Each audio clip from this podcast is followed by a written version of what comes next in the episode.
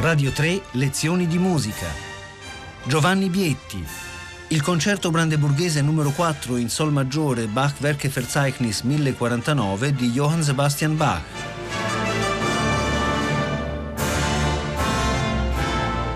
Buongiorno da Giovanni Bietti, benvenuti nuova lezione di musica dedicata ai concerti brandeburghesi di Bach e parliamo stamattina del quarto concerto, stessa tonalità del terzo, sol maggiore, ma un brano completamente diverso, secondo questa legge della complementarità che Bach stabilisce, che crea in questa meravigliosa raccolta. Il quarto concerto ha un organico che comprende tre strumenti solisti, violino e due flauti a becco, due flauti dolci, il flauto dolce lo abbiamo già sentito nel secondo concerto brandeburghese e naturalmente un'orchestra di archi più il basso continuo. Questo è considerato da molti studiosi il primo dei brandeburghesi che eh, allude al concerto solistico perché in effetti la parte del violino principale ha un peso anche un peso virtuosistico decisamente preponderante rispetto ai flauti. Tant'è che infatti Bach una decina di anni più tardi, negli anni di Lipsia, trascriverà questo concerto per clavicembalo e affiderà al clavicembalo la parte del violino. La parte dei flauti resterà praticamente invariata, quindi Bach stesso era molto consapevole del grande peso solistico, del grande peso virtuosistico della parte del violino. Il concerto naturalmente in tre movimenti ha alcune caratteristiche comuni con gli altri brandeburghesi e qualcosa di nuovo, qualcosa di diverso. Il primo movimento, per esempio, è il più lungo di tutti i concerti brandeburghesi, un movimento molto imponente e ha un ritornello orchestrale, ossia la proposta dei materiali che l'orchestra propone ai solisti un ritornello organizzato in maniera molto particolare. Non è semplicemente un ritornello multisezione, come molti dei ritornelli, come quasi tutti i ritornelli di cui abbiamo parlato nelle puntate precedenti, ma è un ritornello organizzato in un certo senso in forma di rondò. C'è un elemento, che è questo, quello iniziale,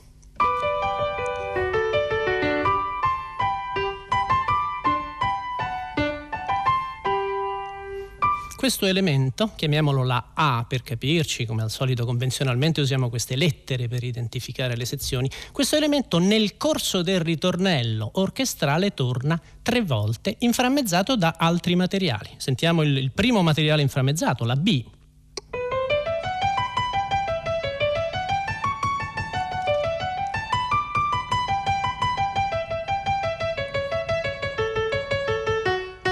E qui torniamo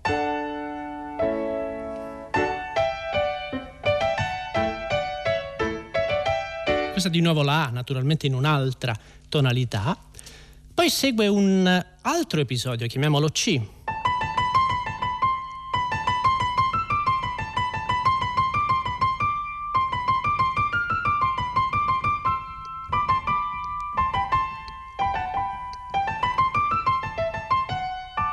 E torniamo di nuovo alla A.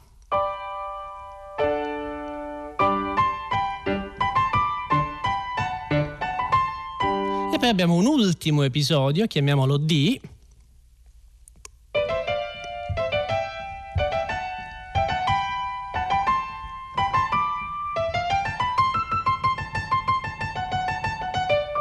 E qui c'è la cadenza conclusiva. Quindi un ritornello molto articolato, molto elaborato, ma un aspetto interessante è che questi tre materiali, diciamo, interposti rispetto alla A, quindi B, C e D, in realtà sono collegati fra loro. La B ricordate che ha tutti questi movimenti di terza.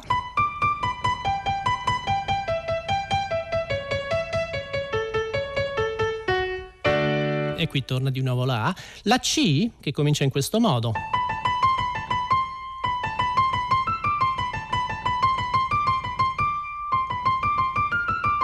Quindi apparentemente è completamente diverso, ma sentite cosa fa il resto dell'orchestra, i flauti suonano.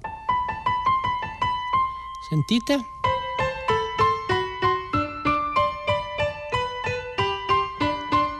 Sentite?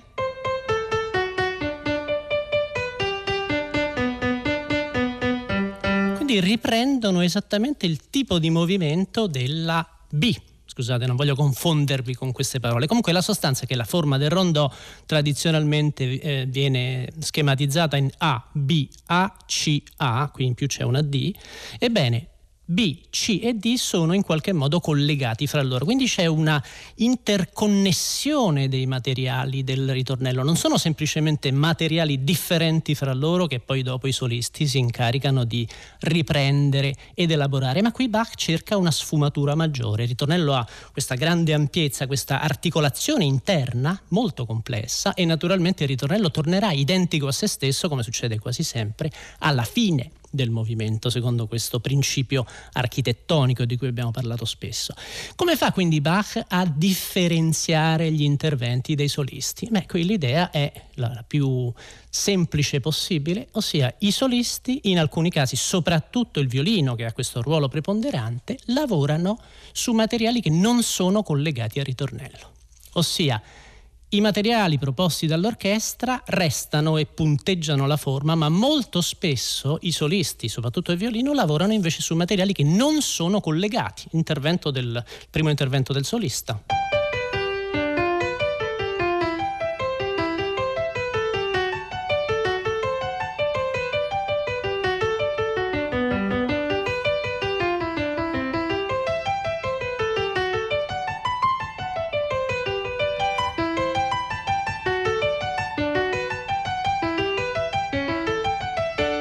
Sembra veramente il linguaggio delle sonate partite per violino solo, quindi veramente un, un gesto molto differenziato e anche in questo modo Bach crea la forma, crea la drammaticità della forma, quindi questa contrapposizione, il principio del concerto, del cum certare. Non vi faccio sentire l'istante in cui il violino suona in maniera ancora più virtuosistica, ancora più accelerata, qui realizzando invece una sorta di variazione sul ritornello perché arriveremo ad ascoltarlo.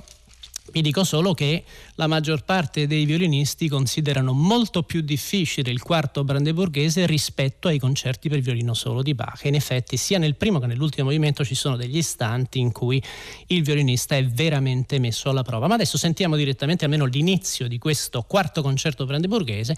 Come sempre vi guido un po' durante l'ascolto. Ecco il ritornello orchestrale.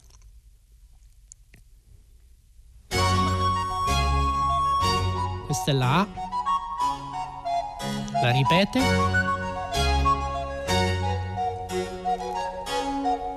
B,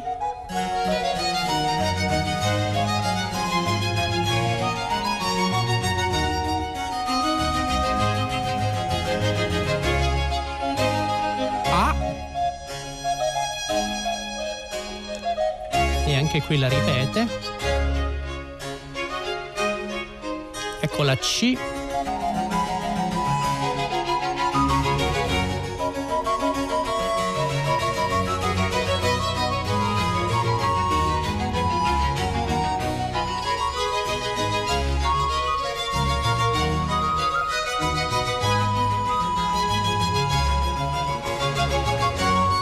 Ed ecco la ripresa di A ripetuta ed ecco la D.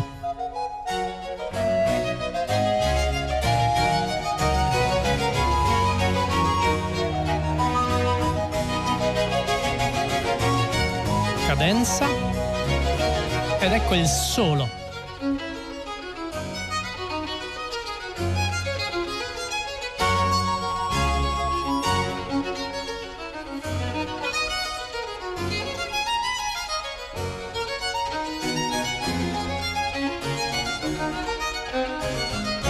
Sentite questi frammenti della A suonati dall'orchestra. Ancora.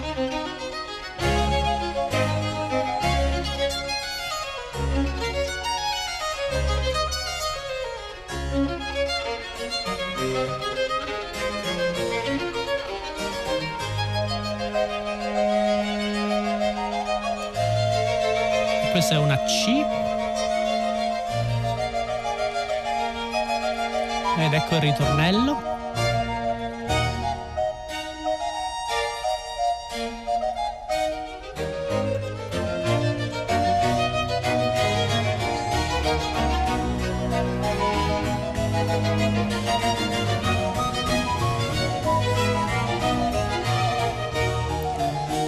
Nuovo episodio solistico, qui flauti in primo piano.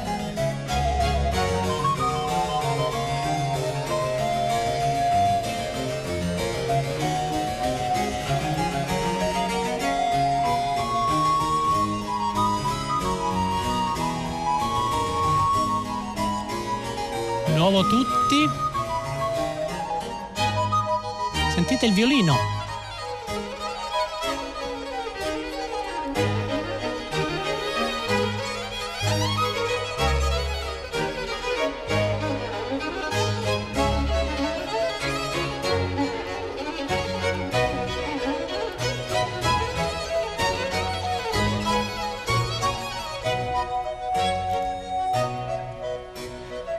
Non sentiamo tutto il movimento, mi interessava farvi sentire almeno fino a questo istante dove credo si colga perfettamente la, il virtuosismo veramente impressionante della parte solistica in questo caso, che eh, sarà di nuovo ripreso con una figurazione completamente diversa nel terzo movimento.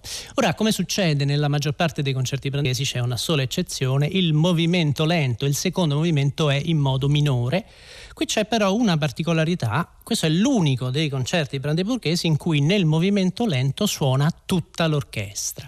Nella maggior parte degli altri brandeburghesi suona una orchestra ridotta, c'è un, un, caso, il quinto di cui parleremo la prossima settimana, in cui addirittura suonano solo i solisti, cioè gli strumenti meno sonori non suonano nel movimento lento. In questo caso invece Bach sceglie di far suonare tutta l'orchestra e naturalmente i tre solisti, violino e due flauti.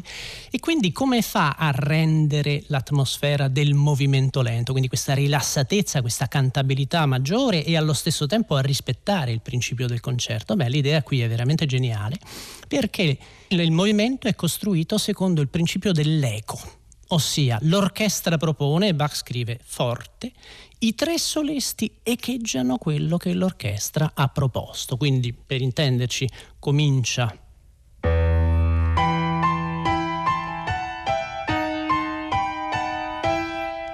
ed echeggiano il violino e i due flauti.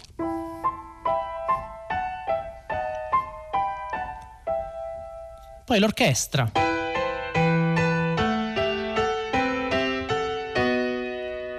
Ecco.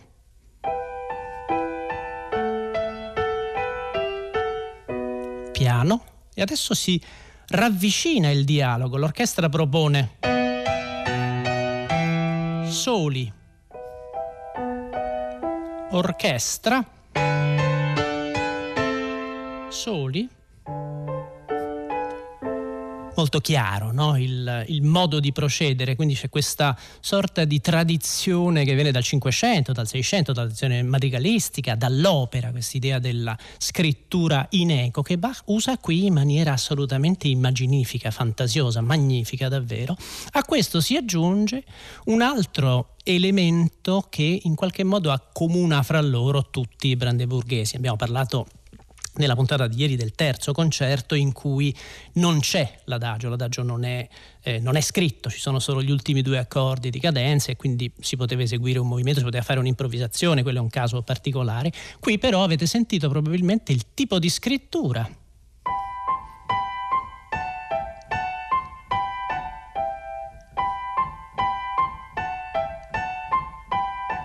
Queste legature a due, tar, par, tar, tar, par, pa. Ancora una volta è l'elemento caratteristico, retorico, tradizionale, il cliché espressivo del sospiro.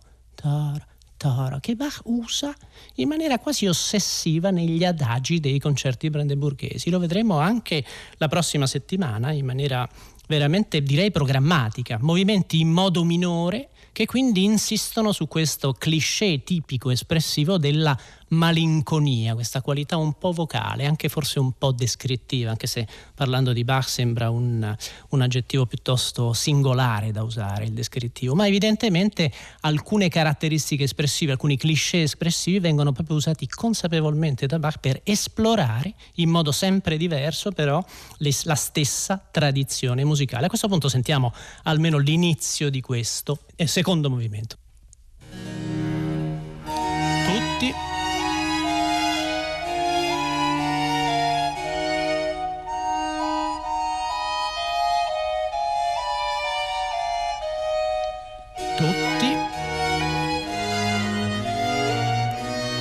nuovo l'eco dei solisti. Qui si riaccorcia tutti Soli. Tutti. Soli. Il tutti è più lungo, più espressivo, sentite la discesa cromatica.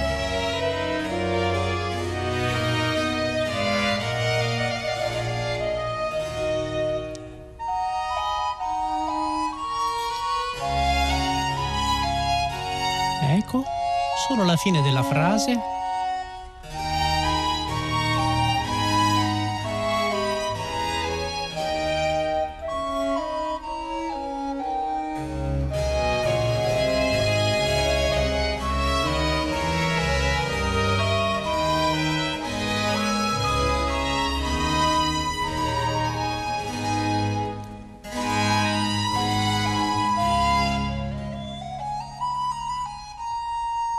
Bye.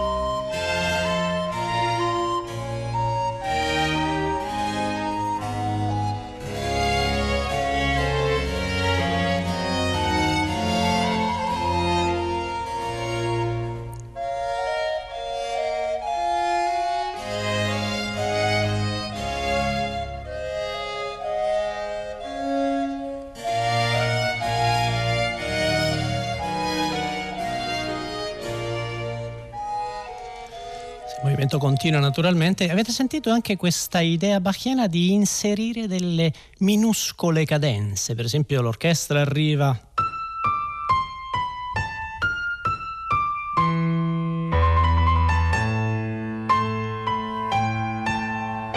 Il primo flauto da solo. Piano scrive Bach e adesso forte. Sempre il primo flauto.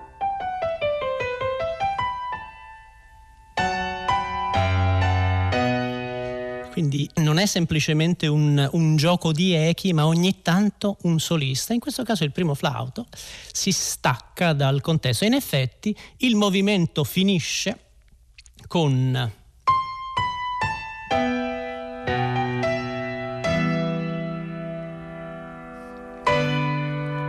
E qui restiamo sospesi, cadenza del flauto.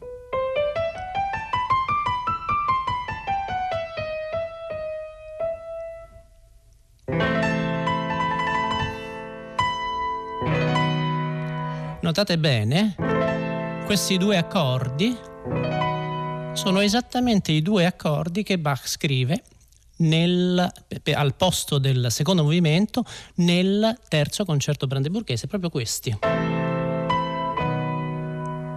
Quindi per paradosso è chiaro che qua ci sono i flauti rispetto all'organico del, del terzo brandeburghese, ma sarebbe assolutamente possibile eseguire questo movimento come adagio come secondo movimento del terzo concerto brandeburghese. È un paradosso, ma sarebbe sicuramente possibile. Abbiamo detto che il, il, il movimento lento del terzo brandeburghese molto probabilmente veniva o improvvisato o addirittura si prendeva un movimento in questa tonalità, in Mi minore, e lo si inseriva all'interno del concerto. Era una prassi assolutamente usuale. Terzo movimento di questo concerto è probabilmente il punto più alto del, del brano, è un, un, pezzo veramente formidabile, straordinario, che eh, riprende una caratteristica comune a molti concerti brandeburghesi, è un fugato. È un fugato, in questo caso non c'è il ritmo di giga, il ritmo ternario di cui abbiamo parlato nel corso di queste puntate. L'idea di Bach però assolutamente formidabile è di fondere la tecnica del fugato e la forma del concerto e quindi il movimento comincia con un tutto fugato su questo bellissimo tema.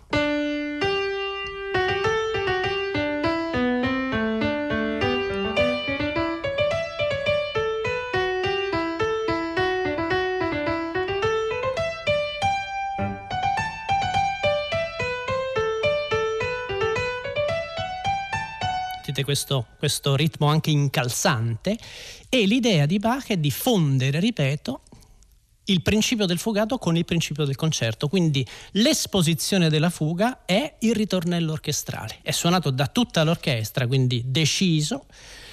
Dopodiché entrano i solisti e guarda caso i solisti entrano, entra il violino suonando ancora una volta elementi non tematici.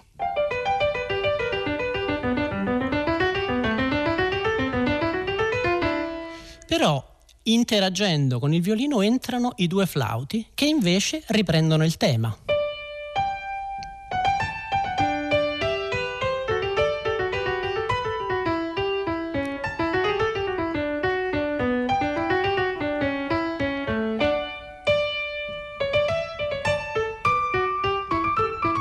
Sentite, no? il gioco di imitazioni che quindi passa anche nei solisti. I solisti elaborano in questo senso il materiale proposto dall'orchestra nel ritornello, ma cominciando e lavorando in maniera più solistica. Al centro di questo movimento c'è il famoso episodio ipervirtuosistico del violino che tutti i violinisti temono, tremano ogni volta che devono suonarlo. Ripeto, questo è un concerto che molti considerano più difficile per il violino solista rispetto agli stessi concerti solistici di Bach di cui abbiamo parlato nelle puntate scorse. Credo che abbiamo il tempo di sentire per intero questo movimento, quindi io ne approfitto per salutarvi, vi do appuntamento alla prossima settimana, una buona giornata da Giovanni Bieti ed ecco il terzo movimento del quarto concerto brandeburghese di Bach. Violini.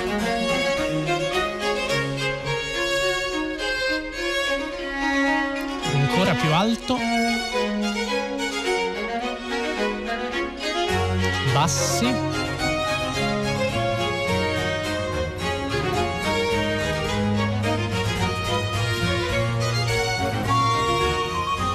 Flauti, li avete sentiti?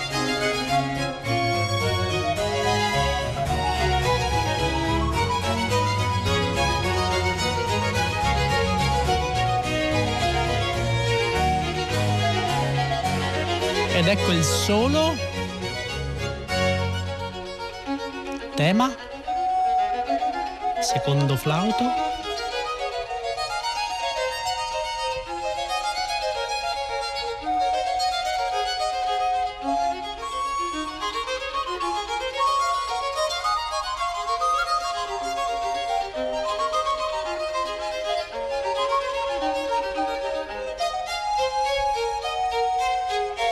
Tutti.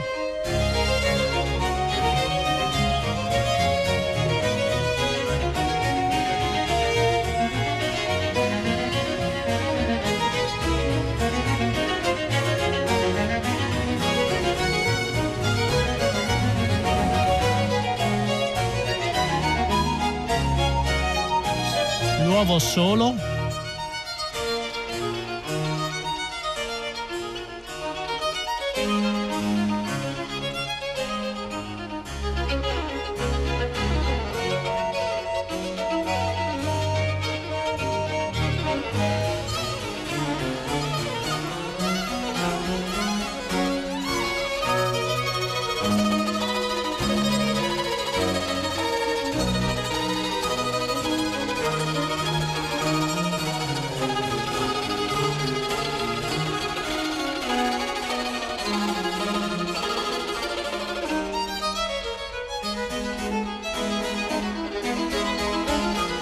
ecco il nuovo tutti.